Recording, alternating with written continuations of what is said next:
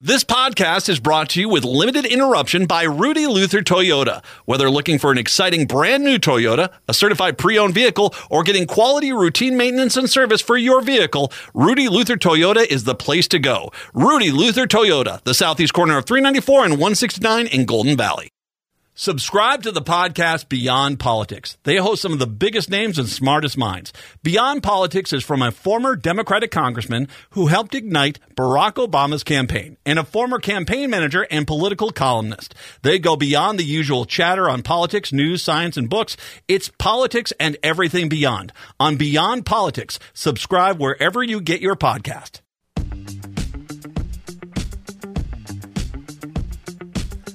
AM 950, the progressive voice of Minnesota, the Matt McNeil Show for your Monday. Good to be with you today. Matt and Patrick here. Michael Brodkorb comes by here in the four o'clock hour.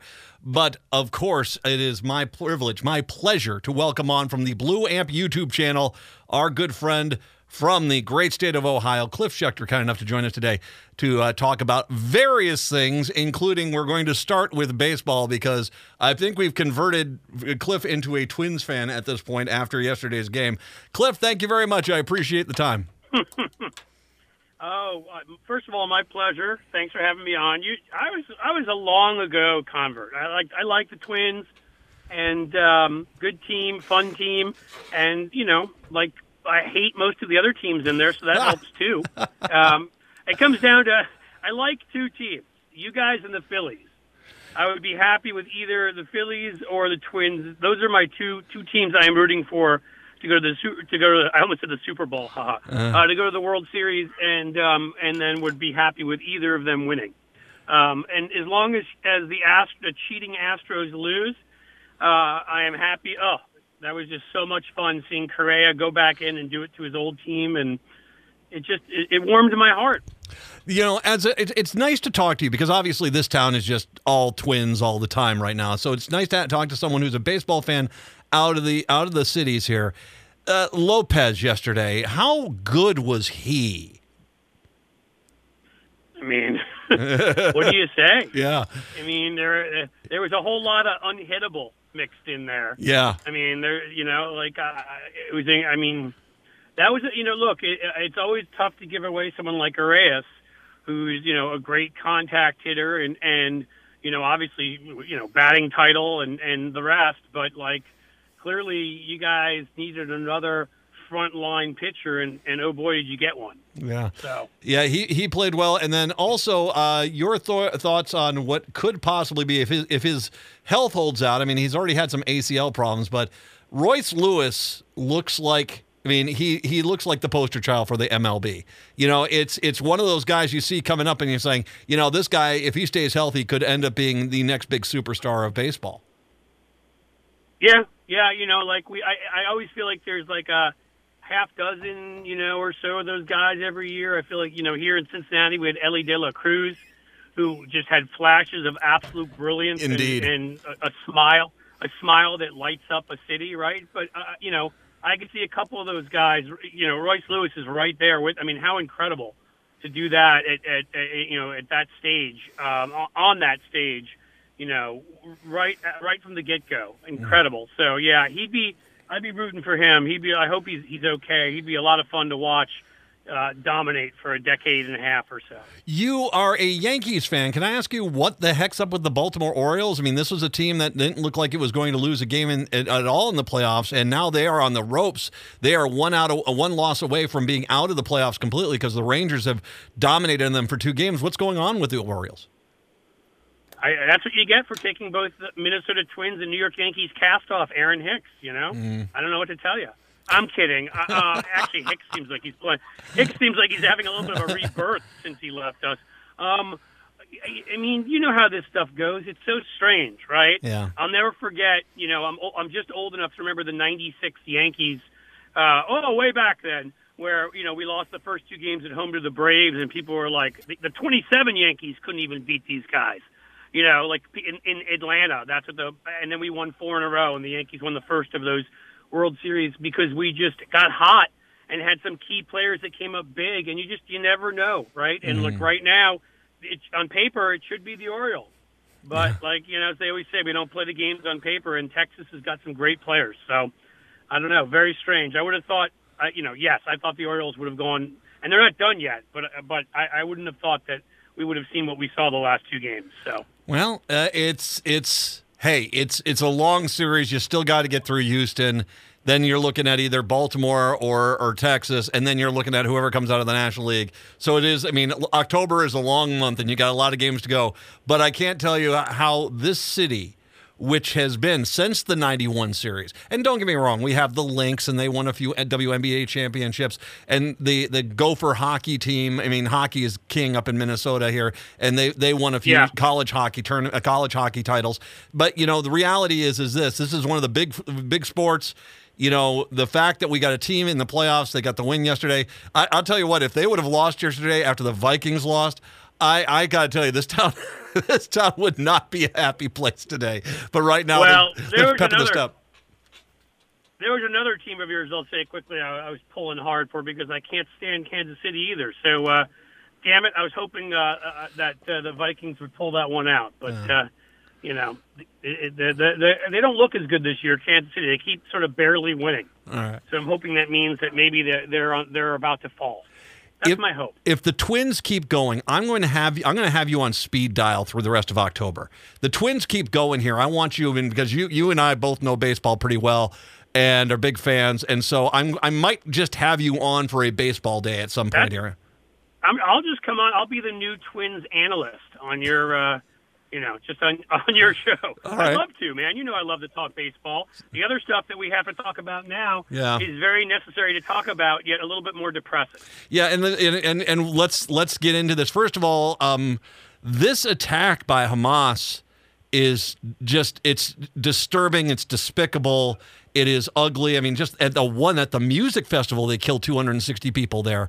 I mean, it yeah. just it, it's you know it, to a point. I I also I'm of the mindset is how this is Hamas. I mean, they, have not. How did they get the tactical advantage to be able to do a strike like this? Well, I mean, it seems to me that that first of all, as we know, um, the problem with right wing governments is they're right wing governments. They think they know everything. They're ideologues by nature, so they can never be wrong, and they do lots of stupid things. I, I, I would say to you, think George W. Bush in Iraq after we were attacked uh, by Al Qaeda, and so you know, it seems like that they're such extremists, and they so wanted to push Israeli settlements out into the West Bank and all these, you know, and other, you know, places up north. That they had a lot of their troops and everybody up north, and they'd been told Netanyahu and his crew of criminals had been told by the IDF and others, we are susceptible to an attack from the south. Clearly, Iran saw this. Iran worked with them apparently, which makes me think Iran we could see Iran getting bombed soon. And I'm not saying I'm hoping for that, but if they were involved, you can expect that that, that Israel will do that. And and you know the thing is is uh, so they left the South susceptible to all of this.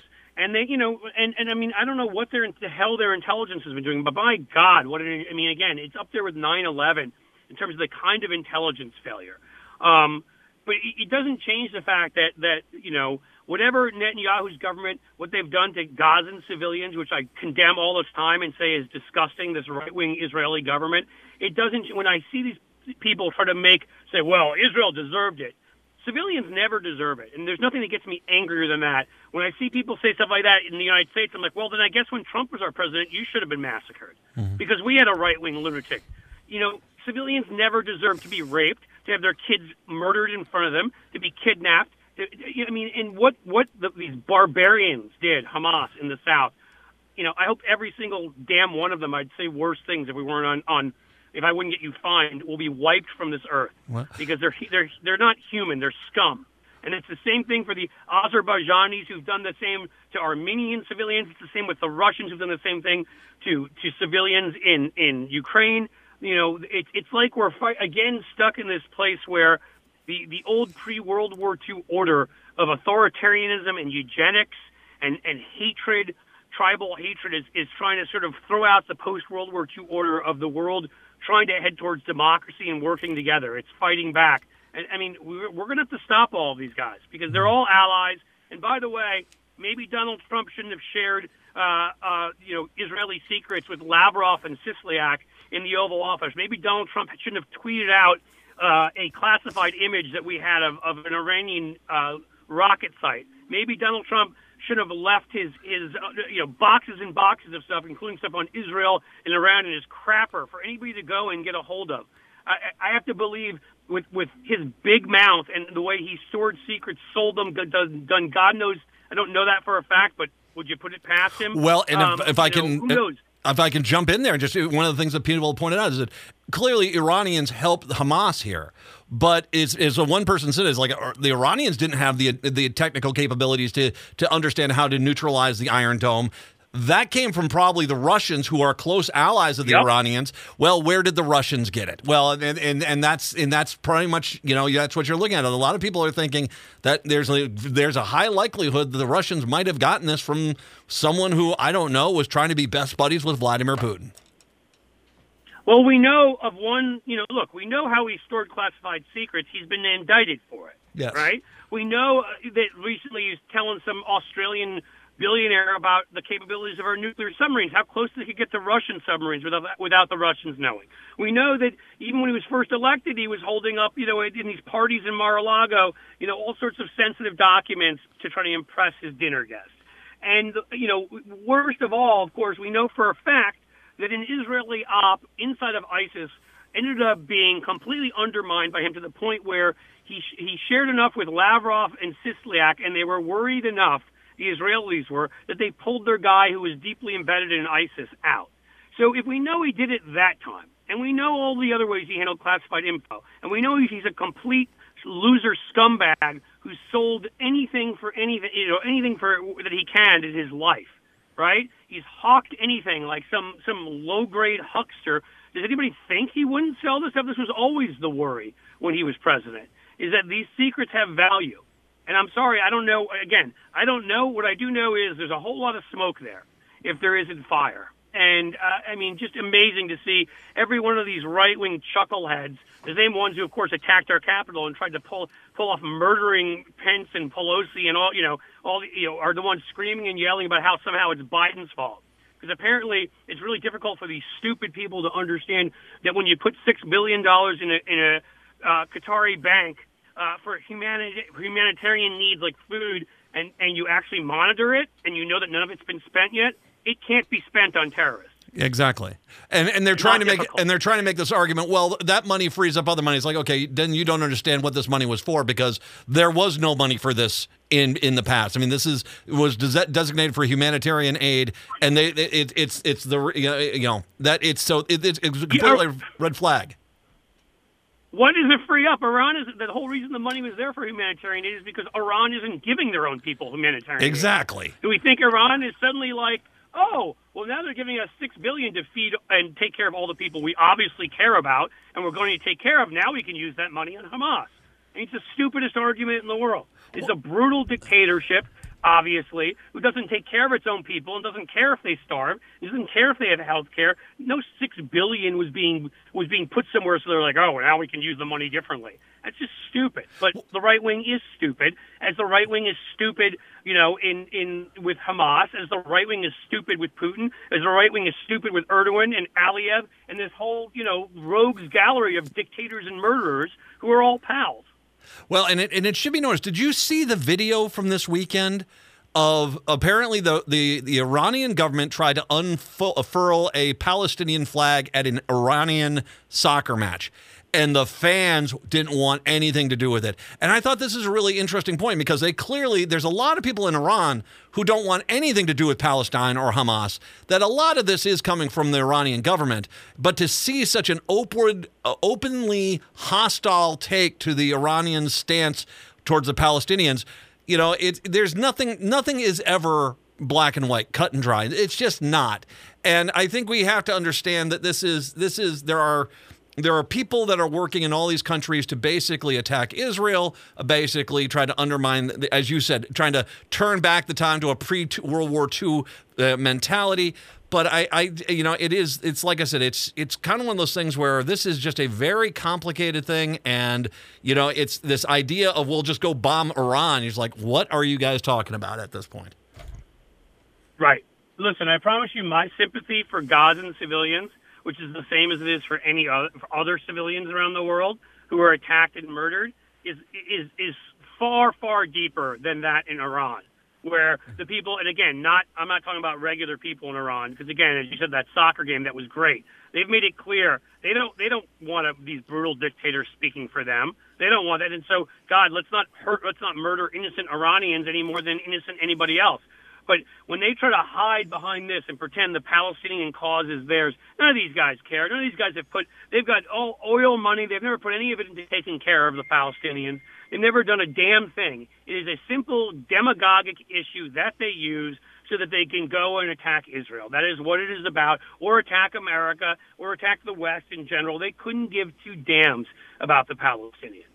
So, you know, that's the thing. Don't make that mistake. Okay, Netanyahu is a horrible person. The people around him are horrible people. They're war criminals themselves. And when they attack civilians, I speak out against them. What Hamas did was atrocious, was evil, and and the government of Iran supported it, and they're the ones who should pay the damn price for it, not the people of Iran the you talked about stupid. Let's talk about the House GOP because I mean, as we can talk about the the collapse of the McCarthy speakership last week, the fact that they they don't have they're a rudderless ship. Once again, I have no problem with the U.S. military holding up military aid because I mean, once again, I have no problem with the U.S. military going in there and helping out Israel as try, trying to beat back Hamas at this point after considering thousand uh, over a thousand people are dead at this point. Yeah, you know the case, but we clearly because of Republicans we are are in a weakened position. They cannot pass any kind of aid or help to Israel right now. The, the military has been compromised by Tuberville and his his social uh, issues crusade. Crusade. Let's talk a little bit about this because this has really kind of screwed things up. We we can't function nearly as well as we usually do because of Rep- Republican ineptitude. Yeah, and every other one of them should be held responsible because they can put a stop to this. So when Ted Cruz is running for reelection in Texas, and Rick Scott in Florida, just to think of two places where there are large Jewish populations. You know, they should people should be reminded every day that that Tommy Tuber, Tuberville enabled the mur- mass murder of Jews because in the end he's made it so that we can't do anything. Our our military can't operate as they need to right now. He he's still blocking this thing, and one wonders at any point whether he's blocking it out of the fact that he's the stupidest man alive, or just for the fact that maybe he's compromised because so many so many uh, uh, of the Republicans are, then Rand Paul, in, in almost side by side tag team, won't let us put diplomats in key positions. Has been blocking that. We have no ambassador to Israel because of Rand Paul, and and Rand Paul's a guy that John McCain, the late John McCain, once called the senator from the Kremlin on the floor an errand boy who ran a message from Trump to the Russians, among um, uh, so many other connections to the Russians. I mean, if he's not compromised, seriously, I would bet anything uh, that I own on the fact that he's compromised. Mm. I mean, his his his what was it? His his ne- nephew-in-law, the one Jesse Benton was the one who was put in prison, who was his former campaign manager and chief of staff, married Ron Paul's granddaughter. You know, was the one who was, who was funneling Russian money to Donald Trump in 2016 and, and went to prison for what 11 or 12 years because of it. I mean, and he's blocking our, our, dipl- our diplomats. So we don't have the military in place, we don't have the diplomats in place, and we don't have a functioning House.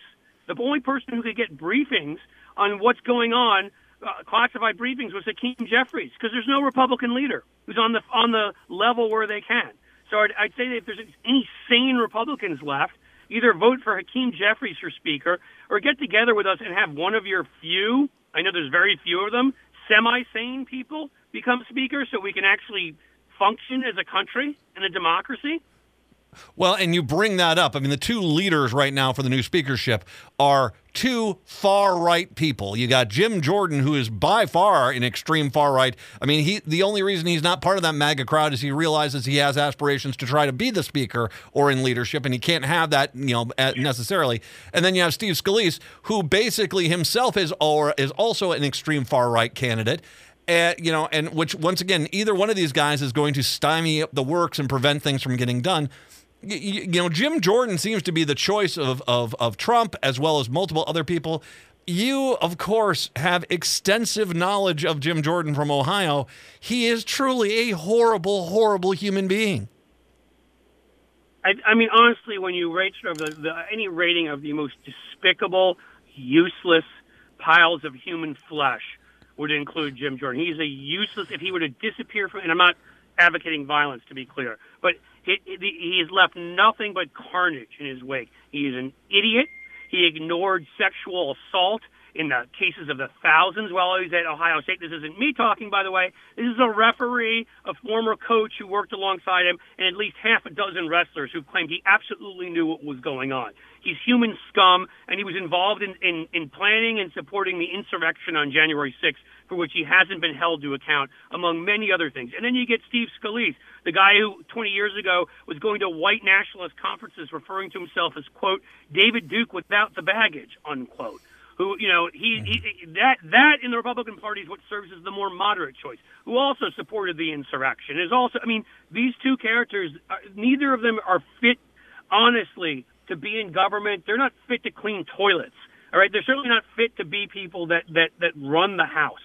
So please, I mean, if any of these Republicans, any of them, are genuine, who claim to be more center right than non-MAGA group of them, the 20 to 30 of them, then they'll show it and they'll show they care more about this country than they than they do about selfish aspirations and, and their stupid cult of a party. And they'll get together with Democrats and they'll and even if it's one of them, they'll elect somebody that chooses to actually govern. Tuberville. Uh, this is actually now a big problem because now the military's weakness has been exposed because we don't have our leadership positions filled.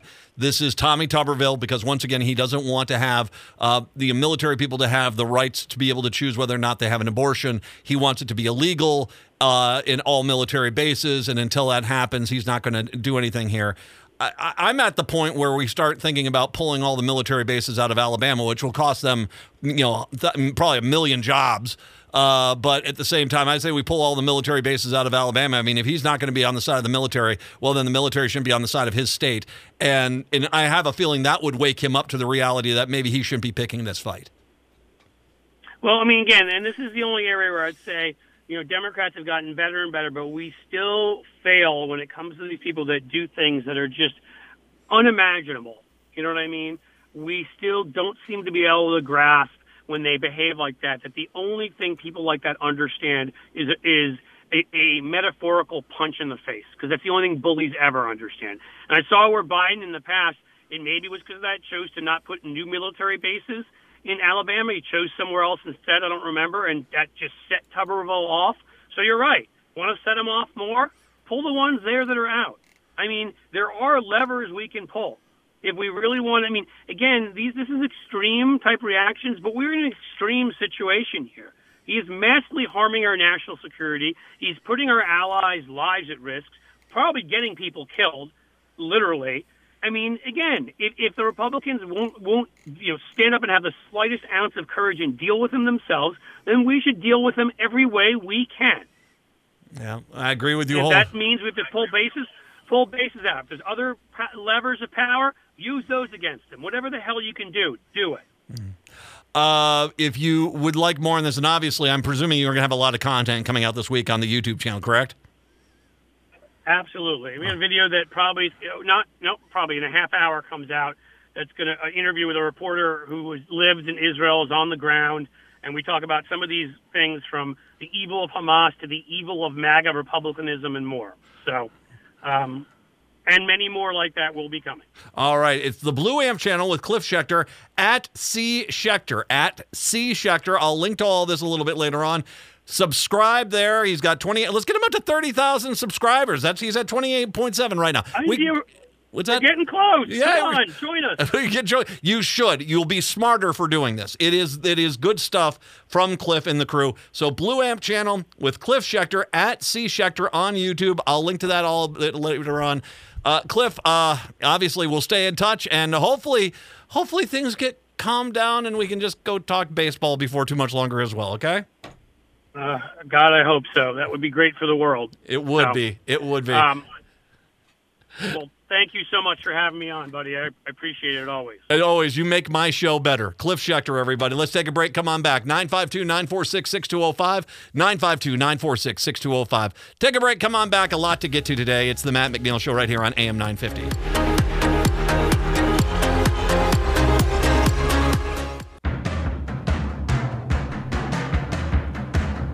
AM 950, the progressive voice of Minnesota. It's the Matt McNeil Show. I want to touch a little bit here on this attack uh, by Hamas on Israel because, uh, yes, you can very easily say that the Gaza Strip, the people in the Gaza Strip, have been held as a by, by you know as as almost a prison colony for a while here, and and and that's not right. And I, I mean we can we can talk about that, but if you think for one second that justifies in any capacity what the Hamas did to Israel, you are a fool.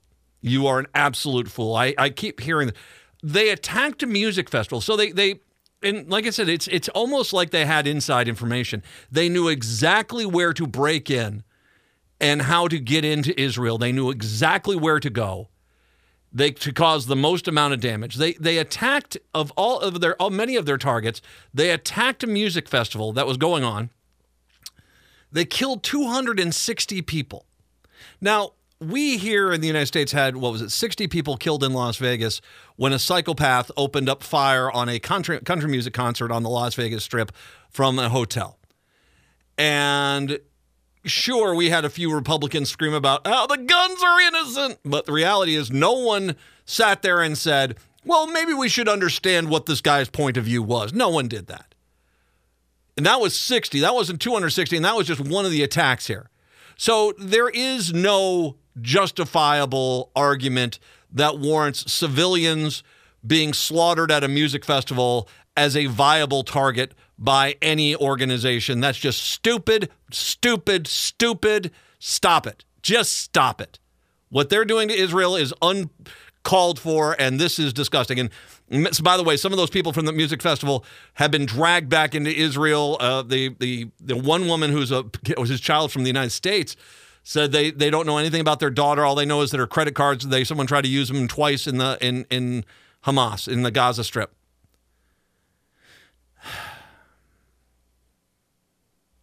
It is. This is this is horrible. This is horrible. And yeah, there is there's a lot of questions that we have to ask about how they were able to to strike like this because for many years some idiot would launch a rocket at Israel and get shot down and be the end of it. This is something very different. This was methodical and planned, and it does seem like indeed there was some inside information. Dean Phillips, um, the representative in the Minnesota 3rd, has put out this tweet so far, and I'm going to just read this directly. If this reporting that Iran helped supplant, support, and initiate the attack on Israel is confirmed, principled nations of the world must unite and neutralize the most repugnant and repressive, destabilizing regime in the world. Evil cannot be appeased any longer. Uh, and it, it, quotes a Wall Street Journal uh, story, which, by the way, if you're a Democrat and you're quoting Wall Street Journal stories, I got some questions about that, but needless to say. Dean, I think once again, this is horrible. We you know do what we need to do to support Israel. We've moved one of the mili- uh, one of our uh, our uh, naval groups in to help. You get them the weapons they need. You know, um, you know, it's it's kind of, kind of the same exact mentality I have towards Ukraine. These are our allies. We help our allies out when they've been ta- un- attacked unjustifiably by an evil regime. Yeah, that's how it goes. So, and by the way, for all you Republicans that are screaming about Israel, but you say we don't need to do anything in Ukraine, kind of the same thing. I mean, obviously different circumstances, but both countries who are allies of ours who are being attacked unprovoked by, well, you, you know, you uh, know, once again, that's going to get, you know. I understand once again, people are upset how the Palestinians are treated. This doesn't justify what Hamas has done the last few days in any capacity.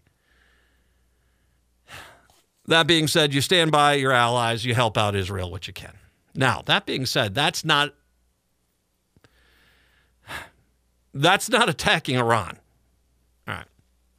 I've talked about this before. I'm going to talk about this again. And, and although the representative has phrased this vaguely enough to where he can say, well, I never talked about a ground war in Iran.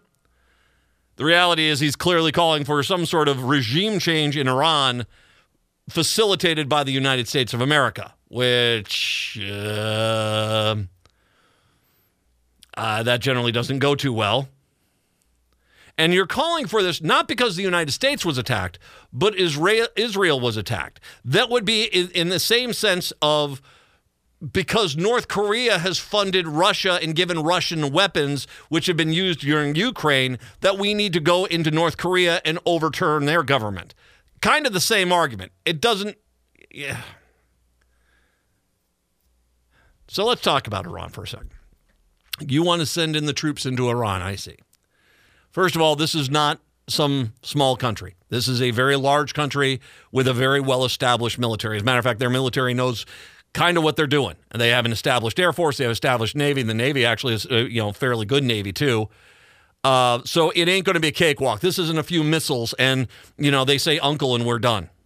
And the end of the day, you're not going to be able to missile your way or bomb your way to controlling Iran. You're going to have to send in ground troops, which means boots on the ground. So you're looking at probably drafting a million people, a million kids, which I've always said as a person who's a veteran in the military, sacrifice begins at home, Dean. Have your kids enlist not as officers to stay back with the quartermaster at the, the headquarters, but infantry to go in on the ground. You you know, show me that sacrifice begins at home before you expect other people to go sacrifice for the cause. That's what I have to say. That being said, you're going to be looking at an extended ground war, probably multiple years, billions and billions of dollars. Then, if we do overturn the Iranian government, what do we do then? Are we an occupying force? How long are we there? Trillions and trillions of dollars, probably millions of military personnel involved, quite a few of them dead and injured. That is, you know, once again, what you're suggesting here. It also kind of ignores the point that, sure, the Iranians might have gotten weapons to them, but still, once again, the infiltration of Israel here is not something so simple as it doesn't just seem like Hamas figured out, got lucky, and knocked down this wall and just happened to be there. They seem to have inside information. The Iranians didn't have that. Now, once again, Russia is close allies with Iran.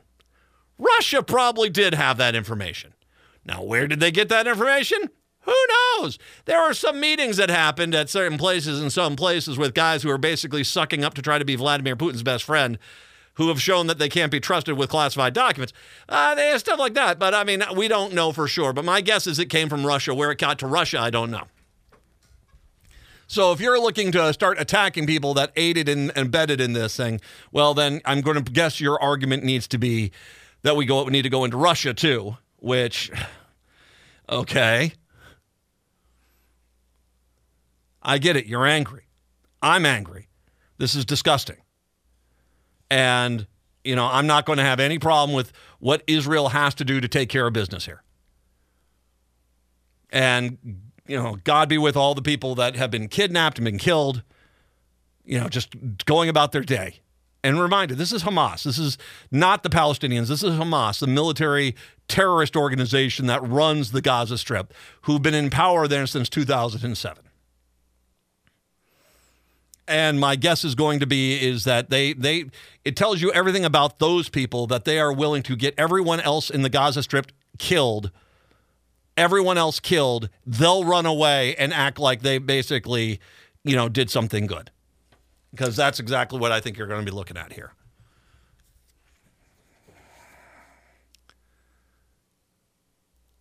you can't just say we're going to go to war. We should go to war with a major country without understanding what you're asking for.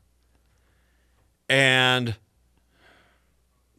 uh, the fact that you know Dean Phillips is pushing, you know, kind of this you know war this this warmonger plan, this idea to just we need to attack Iran without understanding Iran and understanding what that would curtail and I, like I said, he he he phrased this just vague enough to where he say, "Well, I never said that. I I want to have a you know a worldwide coalition. Who's going to go in with us?" And by the way, you attack Iran, you're immediately probably going to have at least five other Middle Eastern countries jump in on Iran's side, and it becomes much more of a free for all.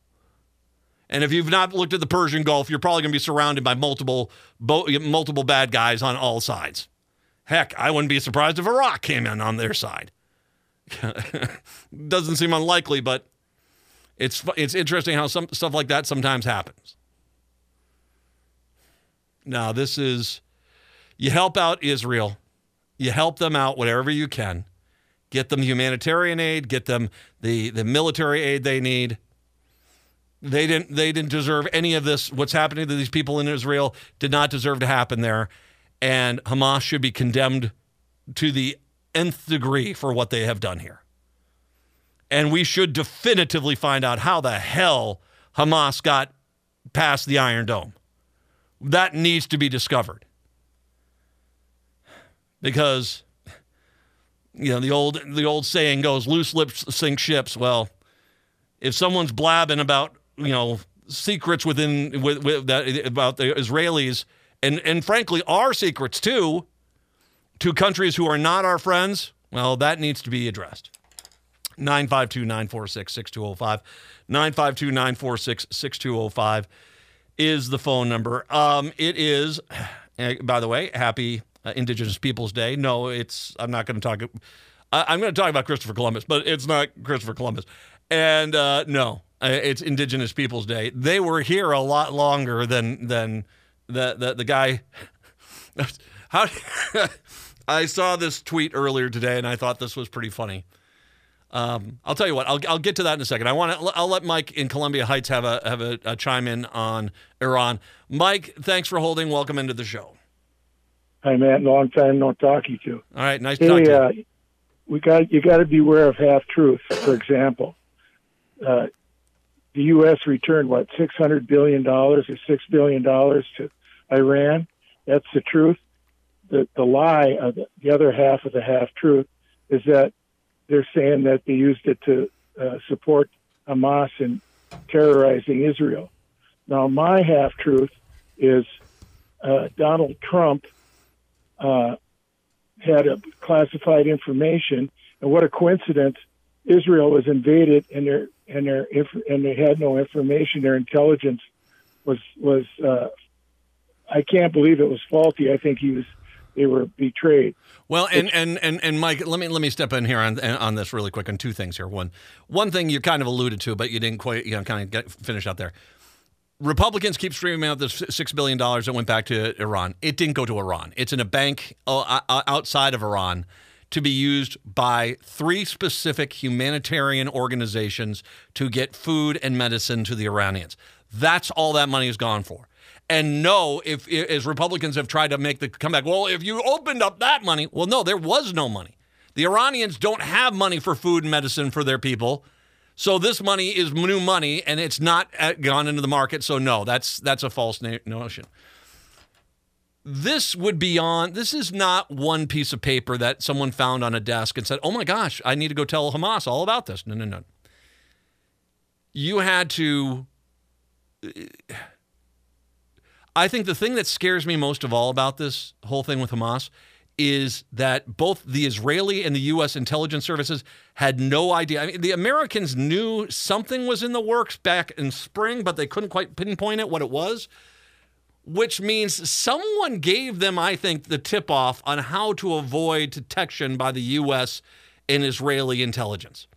And we've had we've had Jack Rice on, who's our clandestine expert, uh, clandestine agency expert, and he has talked about when you basically get a secret that's exposed, it's not just the secret that's exposed. Say it's a document that came from an Iranian nuclear facility. Well, immediately the Iranians go back and look and say, well, how did they get this document? And all of a sudden, that leaked document that the Iranians know has been leaked to the other side all of a sudden tracks down the intelligence network that has been put in place that was put on to spy on them, and all of them are gone. And I got to tell you the truth, I am scared to death that in the last few months, large portions of the American and Israeli intelligence community in this area have either been neutralized or avoided somehow. And the only way you could do that is if they had extensive knowledge of the operations of the intelligence community of the United States and Israel. And that scares me to death because that's that's more than one sheet of paper that is an insane amount of documents and information getting out there. And once again, this is when you go back. Iran didn't know this. So who did? The Russians probably. So how did the Russians get it? When you put you know, A to B, you, you kind of see the whole thing. 952 946 6205. Thank you for the phone call. I appreciate that. Uh, Christopher Columbus was an absolute horrible human being. Let's just remember that. Uh, and it is my time to remind you of the Vox story from 2015, which I keep bringing up every time we have this. It's Indigenous Peoples Day, and as some you know uptight white people will like to say, like I still celebrate Columbus, and some person said this, and I thought this was a hoot. He said, "How do you do that? Roam lost in your grocery store looking for spices?" I thought, mwah, mwah. I love you for that. That was brilliant. I can't say this enough. Christopher Columbus was such a horrible human being that even for his time, the late 1400s and early 1500s, he was considered to be insanely evil. I want to repeat that because you're this is the time of like the Spanish Inquisition was going on. He was considered to be so horrible that even at his time, he was considered a monster. Um, there's nine things that he did. Uh, he kidnapped uh, Carib women and gave them to his crew to rape. Once again, and reminder, I want you to remember all this every time a Republican says, we need to put back up his statue. No, no, no, no. Um, they cut off Native American ears to shock others into submission. Uh, they, they kidnapped and enslaved over a thousand people in Hispaniola the the the, the 50,000 uh, natives committed mass suicide, then comply with the Spanish. 56 years after Columbus's first voyage. I want to make sure you understand this. This is you want to know how bad this was. 56 years after Columbus' first voyage, 1492. Only 500 of the 300,000 natives to Hispaniola were still alive after 56 years. That's how much damage he did. That's how much, you know, he put into uh uh just horrible. Um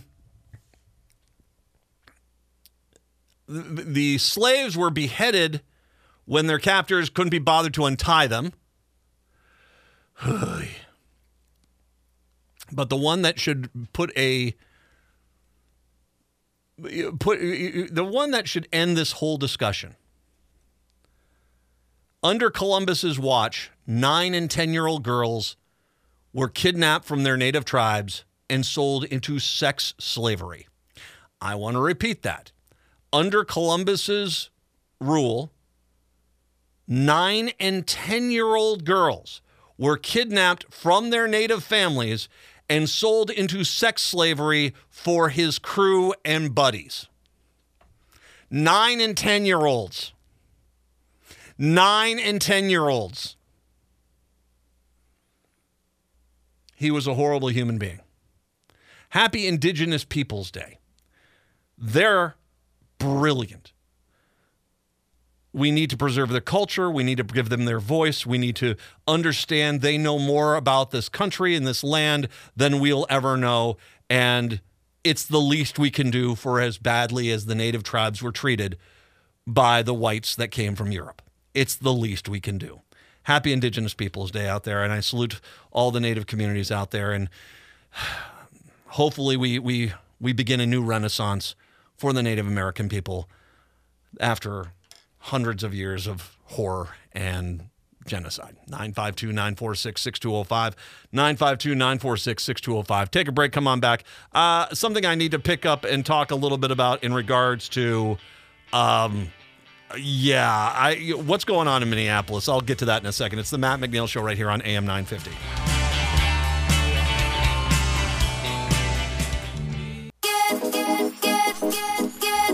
950, the progressive voice of Minnesota. It's the Matt McNeil Show. Uh, between seeing the Dean Phillips tweet, there's another tweet that came across. This is a Jill Davis from MPLS, uh, Jill, Jay Davis at MPLS on Twitter. Uh, if you're a DFL endorsed candidate, you don't co host a fundraiser for a non DFL endorsed candidate. Soren Stevenson is the Ward 8 DFL endorsed candidate, not Councilmember Jenkins. Uh, Rainville, uh, Vetaw, and uh, uh, Koski are wrong to coast host event. They know better. This is basically a uh, a quote tweet from Wedge Live. Council President Andrea Jenkins uh, and uh, Vice President uh, Linnea Palmisano are teaming up for a fundraiser hosted by Mayor Fry and the City Council colleagues. Uh, and it's going on. And uh, yeah, okay. Now, I posted personally, I said, I've not waited in the Minneapolis council race because I don't live in Hop- there in Hopkins. Jill does have a very vi- viable point. How are you allowing this to happen, Minnesota DFL? This completely undermines the endorsement process. If this is okay, why do we have endorsements at all? To which then someone sent me, and I don't know if this is legit. Um, there's a fundraiser on the St. Paul Council Ward member by hosted by Attorney General Keith Ellison and Ken Martin um, for Anika, uh, all in uh, for Anka, uh, Anka Bowie's uh, St. Paul Council Ward One fundraiser. I, I, don't know that much about that race. I don't know if if if, if she is the if Bowie is the endorsed candidate or not. But I need to. We need to have a little talk here. Okay. All right. You have an endorsement process.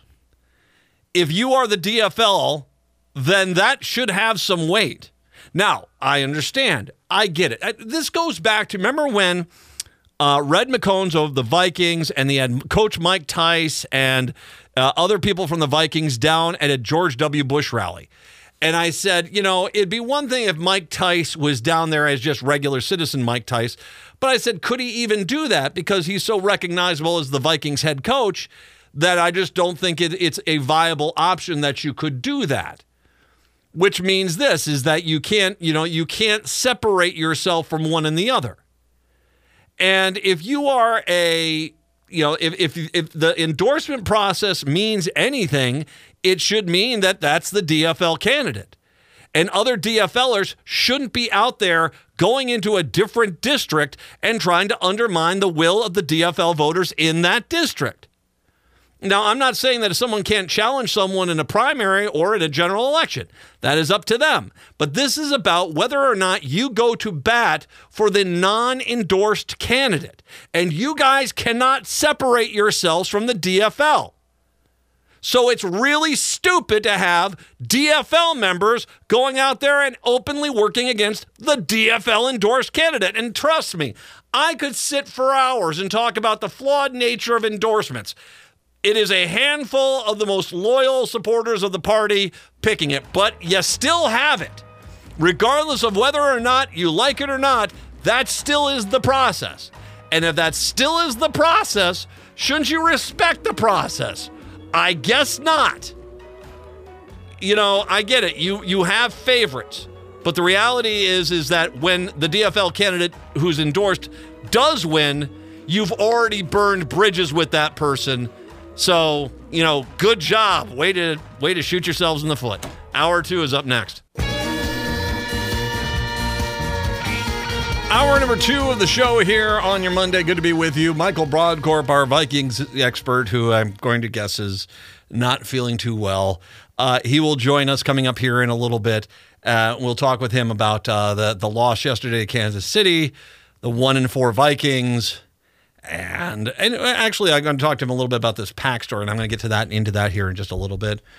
Uh, that's coming up here in about a half an hour. The uh, Patrick, the, uh, the, the news in the top of the hour there, it said Robert F. Kennedy Jr. is going to to run as an independent. Which okay, Jan, um, I don't know any Democrats, period, who are planning on voting for him. I don't know any of them. I, I don't know. I think the reason why he's running as an independent is because he's just not resonating here. As a matter of fact, wouldn't you agree that he seems to have more appeal within the Republican side or conser- more conservative side as opposed to the Democratic side. That's absolutely what I've been hearing, and that's kind of some of the analysis that I've been reading. And you know, and I, I was telling you at the top of the hour break that I think a lot of this discussion is just you know, thing people looking for things to talk about that really have no basis. We're a year out from the election, just you know, trying to make something uh, try slow news day. Yeah, so like, oh, well, we think RFK is RFK Jr. would be much more likely to pull voters away from Trump than Biden. And I just go, that doesn't make any sense because my analogy was if I'm a Bud drinker and Bud is available, I'm not going to drink Bud Light. Well, and and I think that you know this guy hasn't said anything Democrat at all. I mean, close. I mean, he's he's a he's an anti-vaxer. He's he's a loonball far righto. And there it's it's it's kind of like one of those mentalities where they say, well, he's got a great name. It's like, well, maybe 25, 30 years ago, Kennedy really was a, you know, kind of a oh, an easy layup for a for a, a politician. But it's been a long time since the Kennedy name really, I think, brought the voters out to the polls. And you need to be a little bit like JFK if you're going to resonate with the with Democrats. No, I, I, my gut feeling is is that he is a non-factor, and as a matter of fact, I will be surprised if he actually is still in the race come next summer because I think there's going to be when when people realize he's actually peeling away more Republican votes than Democratic votes, there's going to be tremendous pressure on the media outlets that have propped up him to basically get off his side. And I think they will. So uh, we'll have to we'll have to see what goes there. 952-946-6205 952-946-6205 is the uh, phone number. So, uh, two stories I want to get to today because I am, as you can imagine, after I was hit by a drunk driver back on December 8th of this last year, and I'm still recovering from a broken back. I have very little tolerance for drinking and driving. Very little tolerance. And especially in this day and age. Come on. Uber, Lyft, cabs, public transit. Get a friend to give you a ride. Sleep at your friend's house. I don't care. There are so many different options you could have to not drink and drive. It is be- belligerence beyond belligerence. Now, I saw this story came across, I think it was Friday night, this story came across I was a little surprised this morning. The initial report, still two days afterwards, was a very generic story. Generic story from Greta Kaul on this on the Star Tribune's website. They finally did flush this out a little bit more, and I don't know it, what what why it took them so long to do so. But needless to say, it was it, it it kind of is one of those things where it is a little bit of a surprise here. A prominent Edina personal injury attorney was drunk when he struck a highway construction worker with his car on east central Minnesota, then left the scene before being located roughly 35 miles away, according to charges filed on Monday. James Carey was uh, charged in Pine County District Court with two gross misdemeanor counts of criminal vehicular operation, another gross misdemeanor alleging that he left the scene of the crash involving injury and misdemeanor driving while under the influence of alcohol in connection to with him hitting the worker late Friday on the right shoulder of Interstate 35 near Hinckley. Carey, 64, was arrested by law enforcement that afternoon and remains jailed ahead of a court appearance later today a worker, 27 year old Joseph Flanagan of Duluth, was hospitalized at nearby Sandstone. The State Patrol said the criminal complaint said he suffered severe bruising and swelling in an arm that was hit by the SUV. Carey is president and the managing partner of Sieben Carey, the Know Your Rights law firm that counts tens of thousands of clients over its 71 year history. Sieben Carey released a statement over the weekend that said, We are deeply saddened to hear of this incident. Our thoughts and prayers are with the injured worker, and we wish him speedy recovery. We're working our way through the facts as they become available. Our primary concern remains the well being of all involved. According to the firm's website, Carey focuses on cases involving traffic incidents, medical malpractice, nursing home negligence and abuse, and catastrophic personal injury, according to the charges. A trooper responding to the report of a crash located Flanagan down in a ditch. He had on a high visibility vest. He was walking in the dirt portion of the interstate when he was struck by Carey's passing SUV. Tire tracks in the dirt indicated the trooper that the driver then got back on the road, continued north. A piece from the SUV left the, at the scene Matt was a match for the year, make, and model the, that Carey was driving. A woman in a vehicle heading in the same direction said she saw the SUV ahead of her that was going on the shoulder to pass slower tra- traffic in front. Wow. The charges said she said the SUV passed one of two vehicles before hitting the worker. So he was passing people on the shoulder. Carlton County Sheriff's deputy spotted the SUV, its passenger side mirror missing, on in on I-35 near Moose Lake. Carey was stopped by law enforcement and smelled of alcohol. Carey explained that he thought he hit an orange sign. He said he would have stopped immediately if he'd known he'd hit someone. He said he hadn't been sleeping for a few days because of a death in the family. He said he'd been taking sleeping pills and had three glasses of wine the previous day. A preliminary breath test measured his blood alcohol content at 1.143% more than one and a half times the legal limit for driving in Minnesota. And once again, this was a half an hour later from when the incident happened. So now, I'm no lawyer, but I think it is actually if this guy wants to go to court, it's going to be very difficult for him to prove that for the for the state to prove or the county to prove that at the time that he hit the guy he was drunk because they didn't breathalyze him until 35 miles later. And uh, God, I can't remember the TV show. They they they had there was a TV show where the, the one of the characters was was drinking and driving, and the police officer sent him home, and basically you know, you know, as opposed to arrested him. And he got into an accident and he ran into his house and he his his lawyer showed up and poured him a drink and said start drinking. And he said see he's been drinking since I was here. I don't know how when he was drunk before. And so it was known that the guy had probably was, was drunk beforehand. And like I said this is a TV show. It know the guy was drunk beforehand but they covered it up. The reality is is that he could say at that point that oh I I thought I hit somebody. I was scared. I decided to have a drink. And yeah, needless to say, the implication here is that he was drunk and he was driving on the shoulder to pass people because you're going slower than I want to go.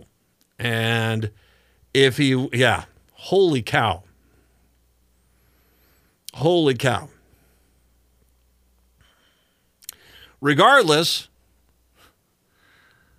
I know someone who needs to be, it might need a law firm. Uh, that uh, yeah, I, I'm just going to make an observation here. Uh, I have zero tolerance for this, and apparently, there's, someone told me, and I have yet to follow up on this. Uh, that another DFL or, or politician was, you know, apparently, possibly under the influence. I have zero tolerance for it, guys. What are you doing? I don't care who you are, Democrat, Republican. We live in a day and age with Uber, Lyft. You can get a friend drive. You got public transportation. Heck, you can walk or just not go. Stay at home. You want to drink, drink at home. Then you're not getting into a car. I just, I have zero tolerance for it after my accident. And so I don't know what's going to happen here. Um, it is going to be interesting to see if they'll be able. I don't. I mean, obviously, you you know, if they can prove that he hit the the the, the construction worker, then obviously there's you know reckless vehicular operation. That's for sure. But I mean, would they get him for a drink? With, with, I don't know if it's compounded with drinking and driving, but considering they didn't breathalyze him until 35 miles afterwards, I you know, and you can't tell when he drank the alcohol. I I don't know if that's going to be able to stick. Well, they'll have to see on something like that. 952 946 6205, 952 946 6205. Uh, there's a story, another story I want to get to here, and it's it's you know it's going to be good. We're having Brodkorb on because gonna, he gets quoted in this, but this is. I have to admit, eh, I, I do enjoy Republican on Republican crime. Oh, I do, especially when it's when it seems like it seems like it's people taking advantage of Republican, wealthy Republicans and basically jamming the money in their pocket. Eh, it, what appears like. I'm not saying it is, I'm just saying what appears like. A conservative political action committee in Minnesota, funded by some of the state's richest residents, is accused of misleading its donors and misusing the money. Right now, Minnesota, a state PAC established in 2017 to purportedly help elect Republicans reported spending zero dollars on behalf of candidates last year. Let me repeat that zero. That's not much. slightly the, the the state GOP has slight bit more in their bank accounts, uh, not much more. I think where they have at sixty four dollars, sixty five dollars. Yeah, I get uh, six pack and a pound. Who doesn't love that? Don't don't chew too fast. Zero dollars on behalf of candidates last year. Instead, the PAC claims to have spent almost all of its money it took on internet access and web hosting, according to its campaign finance reports. The PAC paid $319,000 of its roughly $346,000 on total spending of the year to an unknown and largely untraceable business called 1854 Inc. for the internet and web services. Such services are typically relatively inexpensive. A GOP Senate candidate reported paying about $600 for internet access and web hosting last year for the whole year.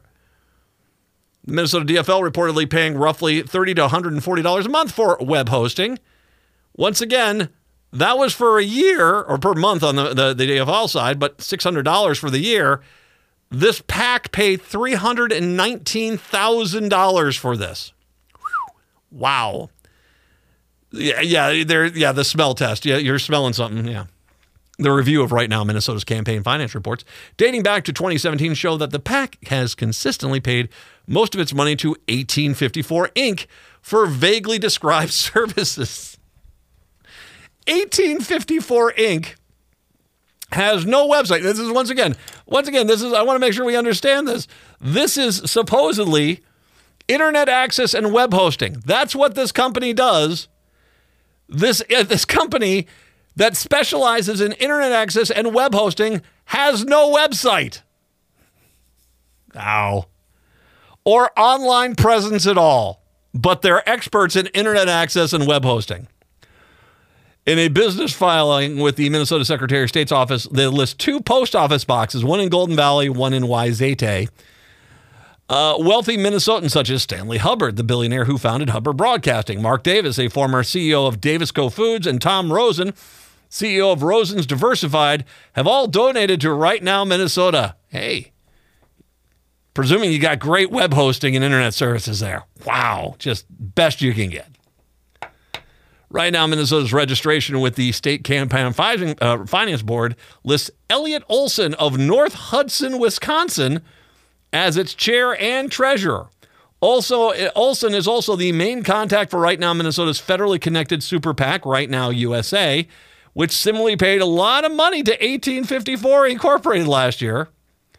Right now, USA spent about $123,000 last cycle, with nearly half of it going to 1854 Inc. for professional services, technology consulting. Once again, a technology company that has no website or online presence.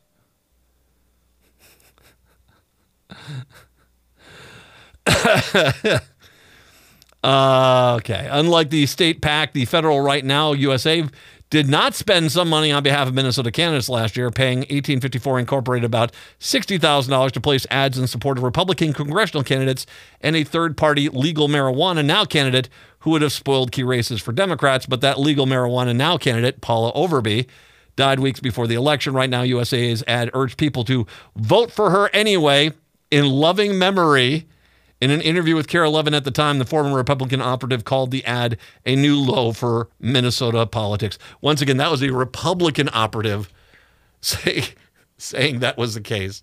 So, once again, and by the way, you want a reminder the reason why we legalize dope in this country, in, in this state, is because the pro marijuana candidates were being used by Republicans openly to try to be third party spoiler candidates.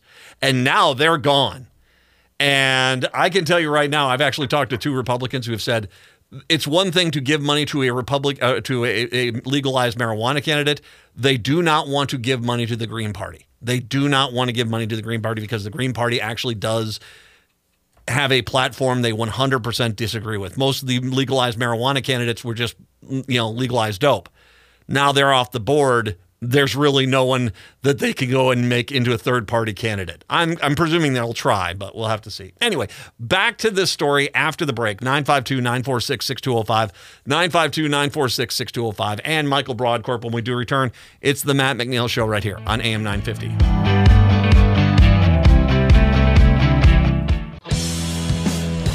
So to recap here, right now Minnesota received about $350,000 locally to help Republican candidates. Most of that money went to a web hosting internet service company who is supposedly so good at it that they don't even have a web page and no online presence. And by the way, the 300 and was it 319,000, I could be wrong on that. $319,000 they spent on that is for a year is only about when most people are spending like 600 $700 on web hosting and an internet service for a year is just a, a touch high. So, and, and it basically, they, they've, you know, the federal uh, Right Now USA PAC did send some money on behalf of Minnesota candidates, but the local PAC didn't spend any money at all, apparently, on any Republican candidates. Uh, the PAC is got listed Elliot Olson as its chair and treasurer. So that's that's where we're at. Reach by phone Thursday. Olson said, "I'm not going into our tactics, if I may. What tactics? it doesn't seem like you have any tactics at all, at all outside of hey, that's a lot of money." Uh, Olson described 1854 Inc. as a vendor that places ads for Right Now Minnesota and Right Now USA. Once again, an expert in internet and, and web hosting and all that good stuff that does not have any online presence. But they're experts at placing ads as a vendor. When questioned about the PAC's payments to 1854 for internet access and web hosting, Olson said, Right now, Minnesota does more than just web hosting, but I don't want to tell you, he said, trying to use his PAC is to educate the voters. This is Nathan Thurm, by the way. Right now, Minnesota and Right Now USA operate largely in their own websites and Facebook pages, which recycle conservative news stories, political memes. Right now, Minnesota has been scrutinized in the past for spreading disinformation about COVID 19 and Democratic candidates. Facebook removed the majority of ads the PAC paid to post for violating the website's standards. Over the past five years, the state PAC has spent about $95,000 on Facebook ads. That's over the last five years most of which included political memes and a link to the Right Now Minnesota website rather than advocacy for any specific candidates, according to the Facebook Ad Library report.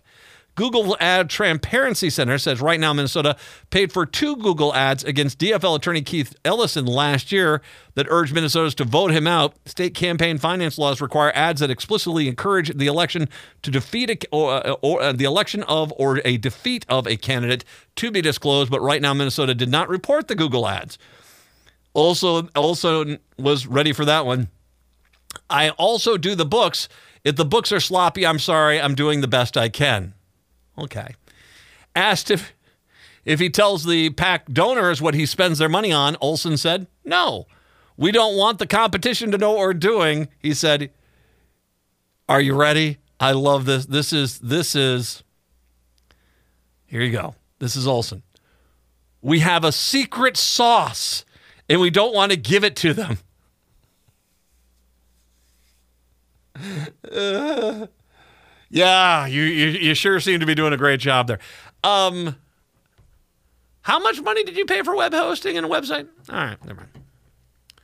Davis identified businessman Richard Andleshek as an associate of Right Now Minnesota, who he said solicited his donation under the pledge of backing conservative candidates. Andloshek is CEO of the Minneapolis based digital advertising company Brick and Company.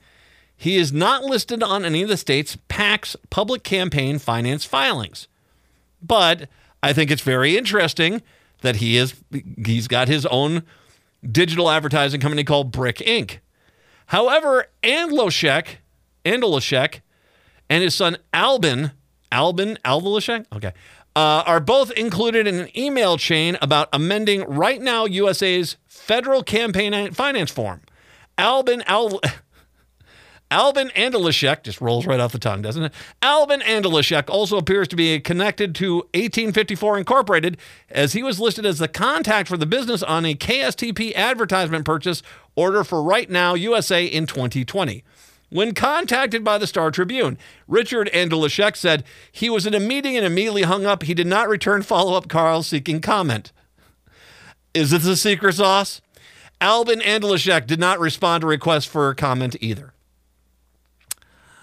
Uh, Olson said Richard Andalashek has no authority in the PAC, instead saying he runs it himself. Some major donors to Right Now Minnesota told the Star Tribune they don't know how much uh, much about the group. Davis said he was introduced to Andalashek and Right Now Minnesota through his friend Tom Rosen. Rosen, who donated $150,000 to Right Now Minnesota last year, has not responded for requests to comment. You guys are e- can I, first of all, I want to say this to all you wealthy Republicans out there. You guys are easy to play, man. You guys are easy. It's like a fiddle. All you have to do is out there say, We're going to go stop those guys. We're going to go stop them. I need a check. And you guys scrawl out checks faster than you can. For guys that have a lot of money, you guys are sure, uh, uh, sure foolish with it. That being said, because I can tell you right now, before I'd write a six figure check to anyone, I know everything about that company. My wife and I got a garage door and and basically I went back and I was looking at reviews. I looked at everything. That was that was uh, like a little over ten thousand dollars, and so I knew everything about that company beforehand. Before I wrote a ten thousand dollar check, you guys are basically just writing one hundred fifty thousand dollar checks and not even wondering if that check is going to a legitimate company. Good thinking. Okay, I, I don't know what's going on here but I would sure love to see. I, I, does Olson live in a really, really, really nice house out in North in, in, in North Hudson, Wisconsin? What about the, what about the, the, the people that that that stop by the post office boxes in uh, in um, it was Golden Valley and in Wayzata? Whose house is uh, what kind of houses are they living in? Because I can tell you right now, because we're going to talk to Brodkorb here. We'll get to the Viking stuff first, and I'll get to this in a second. He brings up a very good point in this story, which is this was a close race. They were one seat away from winning the Senate, and a $350,000 ad buy could have helped greatly. But from everything you see here, none of this money really went to help anyone.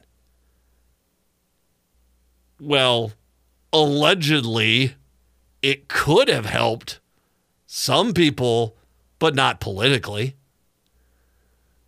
What kind of cars you guys driving? I just it's a question. It's just a question. It's just a question. I'm just wondering what kind, what kind of cars you driving. Are they good cars? Are they fast cars? Do the do the chicky poos like the cars? I'm just asking. I'm just asking. I'm just asking. 952 946 6205. 952 946 6205. Oh, the call is coming from inside your own house. It's the Matt McNeil Show right here on AM 950.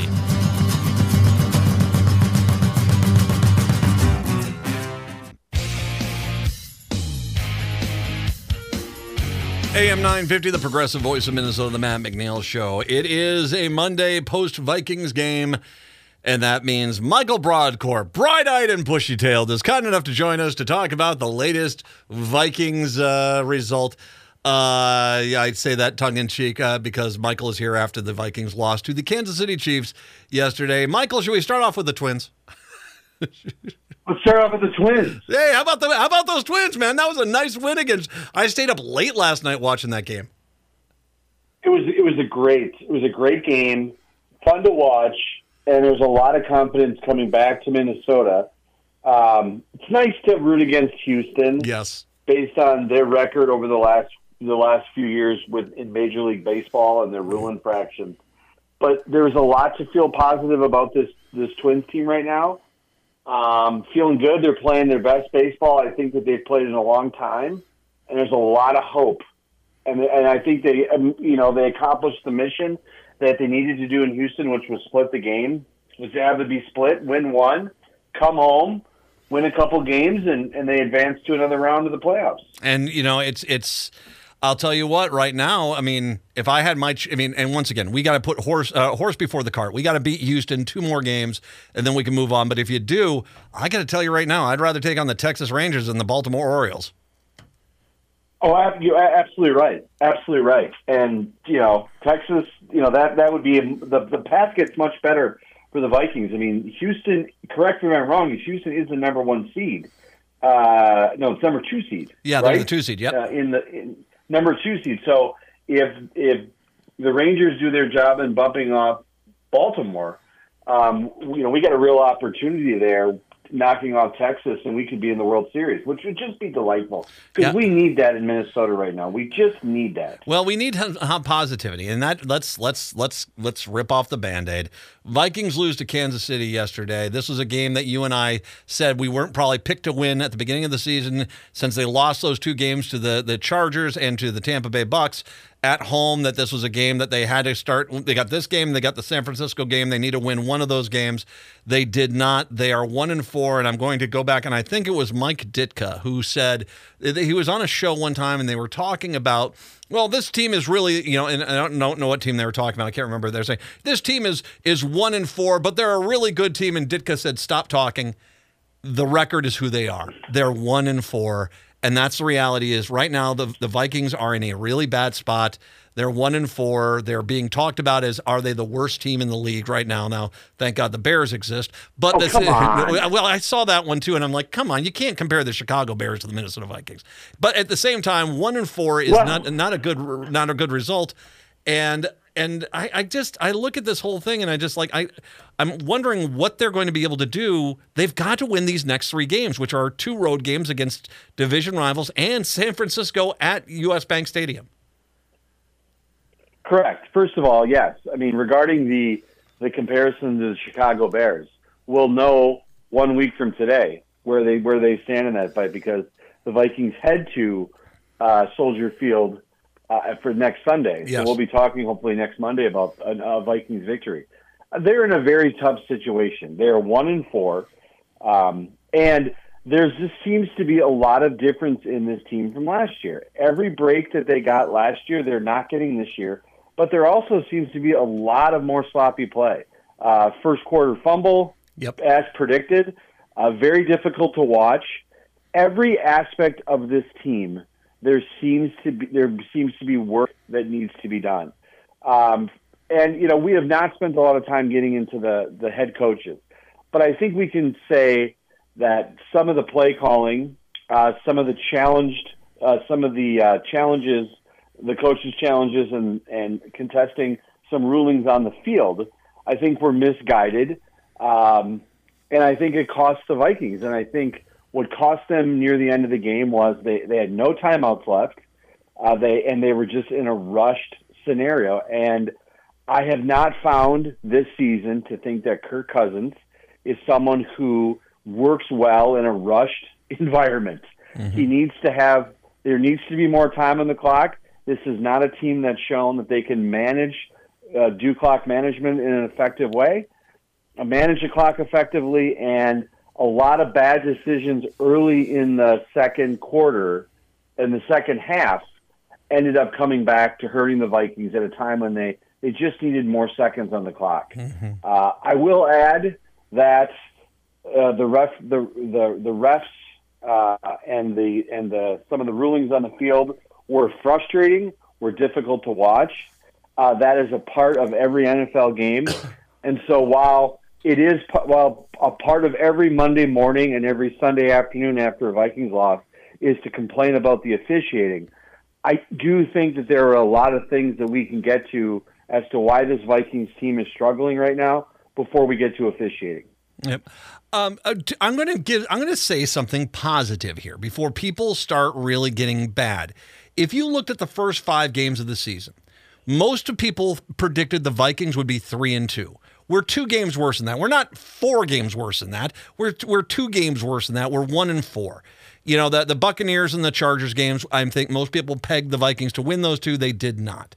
You got the Bears coming up. If they can somehow manage to figure out a way to knock off the 49ers and then win at Green Bay, they're going to be, you know, basically four and four at that point.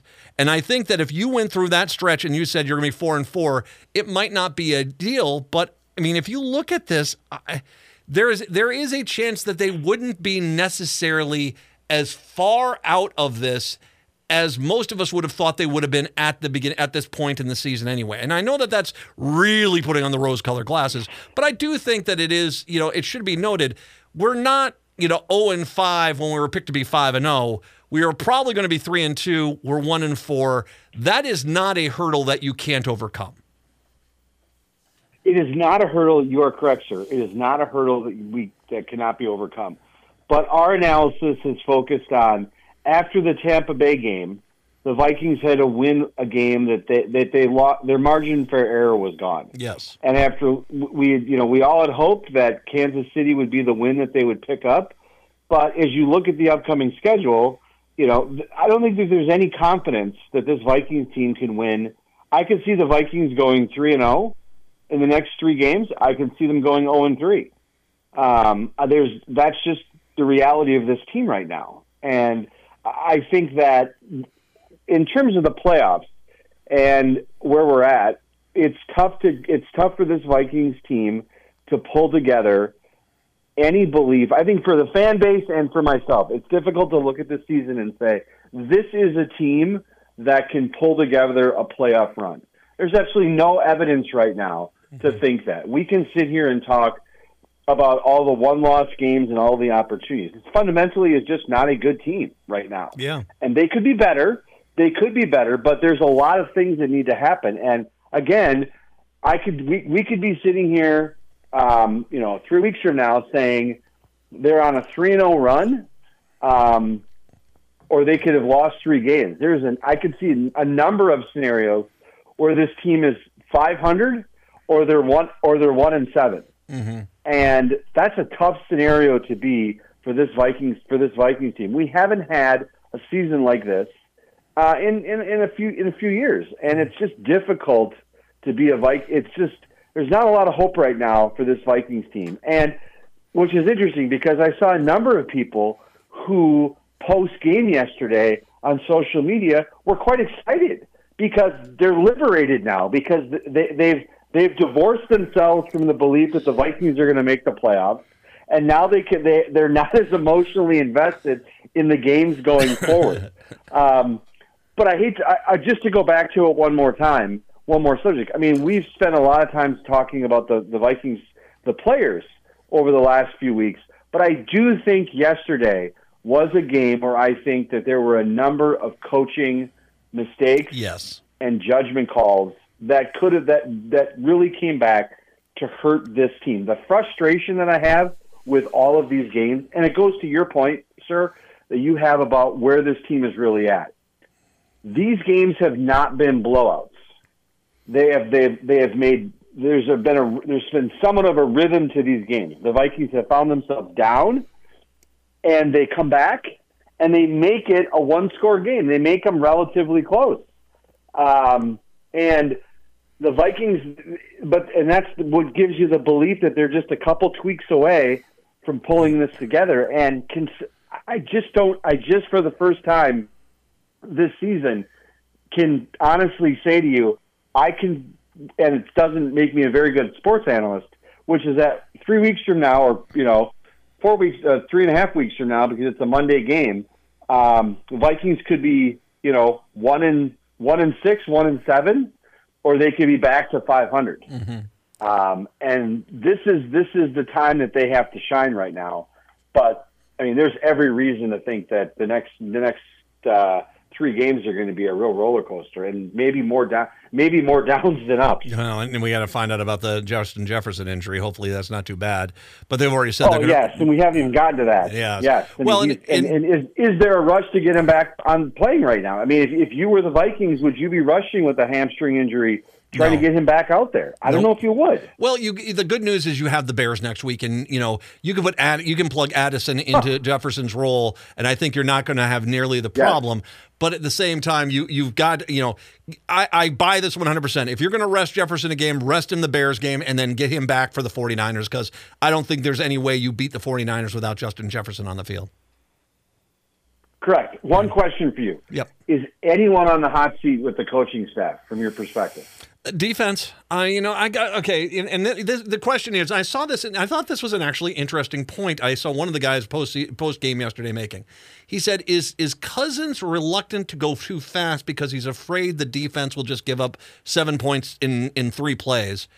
And I, it's not a bad thing. I mean, that, you know, Cousins is definitely making this his team, and if he feels like he, he can't trust the defense to stop them, then is that why he's he's trying to kind of his clock management is so bad on the offensive side because he just doesn't want the defense to get the ball, you know, have to go back out the field and stop the other team because that's a, the quick way to lose the game. Yeah, I don't. I don't know.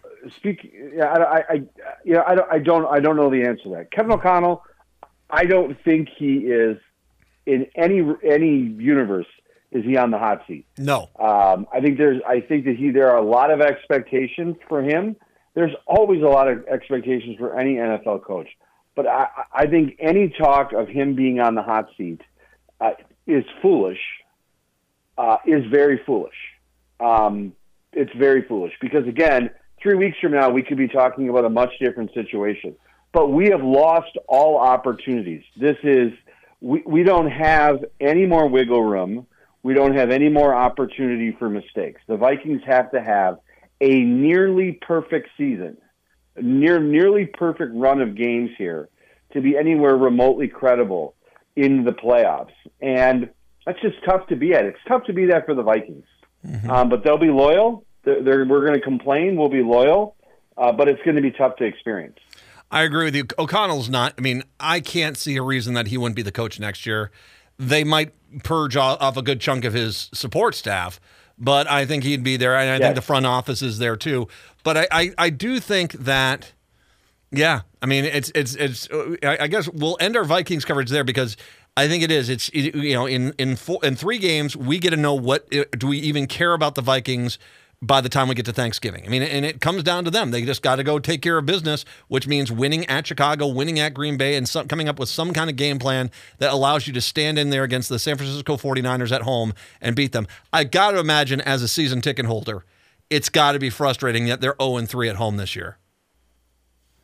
It's very frustrating. Um, my, as I've mentioned before, my family's had season tickets to, since '61. Um, it's frustrating it was also frustrating for members of my family that Taylor Swift was not there yesterday. Mm-hmm. That would have been that would have put a bright uh, that would have put a uh, put a put a brought some sun around on a pretty gloomy day if she would have showed up. But yes, it is tough, and that's it's. I, I'll, let me just say on that point about the hostility uh, of the crowd. One thing I have noticed this season, and there was some ups and downs last season that I that you know I saw in some of the games this crowd, th- there is a hostile crowd showing up on Sundays at US Bank Stadium for this team right now. You can just feel it in the air. There is not a lot of patience in the crowd. Mm-hmm. Um, let's turn towards politics because you were quoted in the story about this PAC that doesn't seem to even really exist. Um, and and by the way, I should mention, of course, make sure you're listening to his podcast, The Breakdown of Brodkorb and Becky, which has got new episodes coming out on a fairly regular basis. But we, we I want to get back to this this discussion about th- this PAC because it it it really is kind of interesting. Right now, Minnesota they there's a real question of where of the $319,000 went to web hosting and internet service and and nothing for candidates. You brought up the point. I mean, this was a one seat race in the Senate last year. That money could have helped a Republican candidate. This just, I mean, it, it appears to be. I'm not saying it is. It appears to be just a grift right now. I'm at a loss to figure out in 2023 how an organization spends an organization that advertises itself as an IE group raises roughly roughly close to three hundred fifty thousand dollars spends the bulk of that money on internet hosting and, and web access. Um, it's a really tough model. And money is different on the Republican side versus it is on the Democratic side. And, and Democrats are have a more well funded, more robust political operation in the state. We've talked about it multiple times in your show, Matt. Uh, $350,000 of money being spent on I don't know what, I think that campaign finance, the campaign finance board, uh, and others may need to look into that in some of this spending and some of this accounting needs to be cleared up either through the organization filing new paperwork or some some enforcement matters. But you take three hundred fifty thousand dollars and you dump that into legislative races. You dump that into keeping the potential of the Minnesota Senate or the Minnesota House.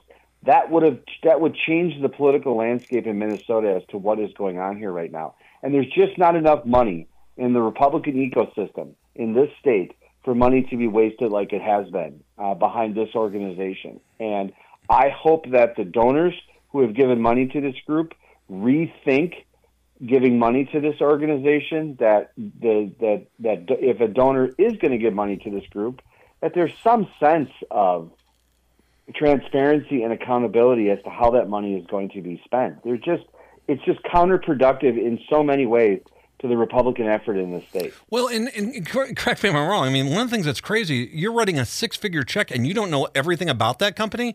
And I get it. You got a lot of money, it, it becomes kind of a blur, but you're still writing a six figure check. I know a little bit more about the company than, I don't know. Correct. Yes. Mm. And, and I would say to you, what was what was very interesting from that from the story, aside from the work that, that Ryan Fairclough did, on it was the comments from the donor, the mm-hmm. donor who had expressed concerns and reservations and, and questions about what was being spent. If you're going to sit down with donors and talk about IE work and talk about independent expenditure work, that, that, that type of relationship between a donor and an organization, that gives the impression to the, to the donor is that you're doing work that, that's going to be, you're going to have a work product to show for it. IE work uh, in this state is uh, the bulk of what some of the political advertising that comes in the mail that we see on TV or that we see online, Matt, is independent expenditure work. And there's not a lot of work product that that's, this group can show based on their filings to match the amount of money that they spent. And just the sad reality again, putting on taking off my Vikings hat and putting on my partisan Republican hat for a moment, sure. is that there's just not enough money in the Republican ecosystem to have things spent in this type of way.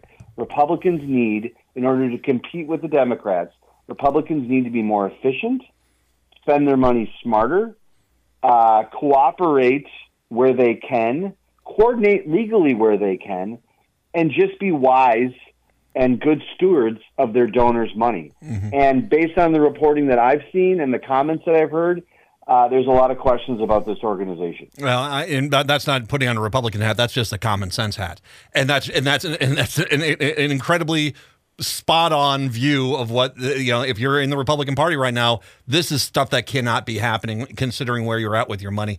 Uh, hopefully, next week we get to talk about the Twins continually and. Hopefully, next week, a win at Chicago. Michael, as always, thank you very much. I appreciate the time today. Thank you, sir. We'll have better news next week. I'm confident about it. I have faith. Thank I you. have faith myself as well. Uh, Michael Brodkorb, we'll come back, wrap up the show for a Monday when we do return. It's the Matt McNeil Show right here on AM 950.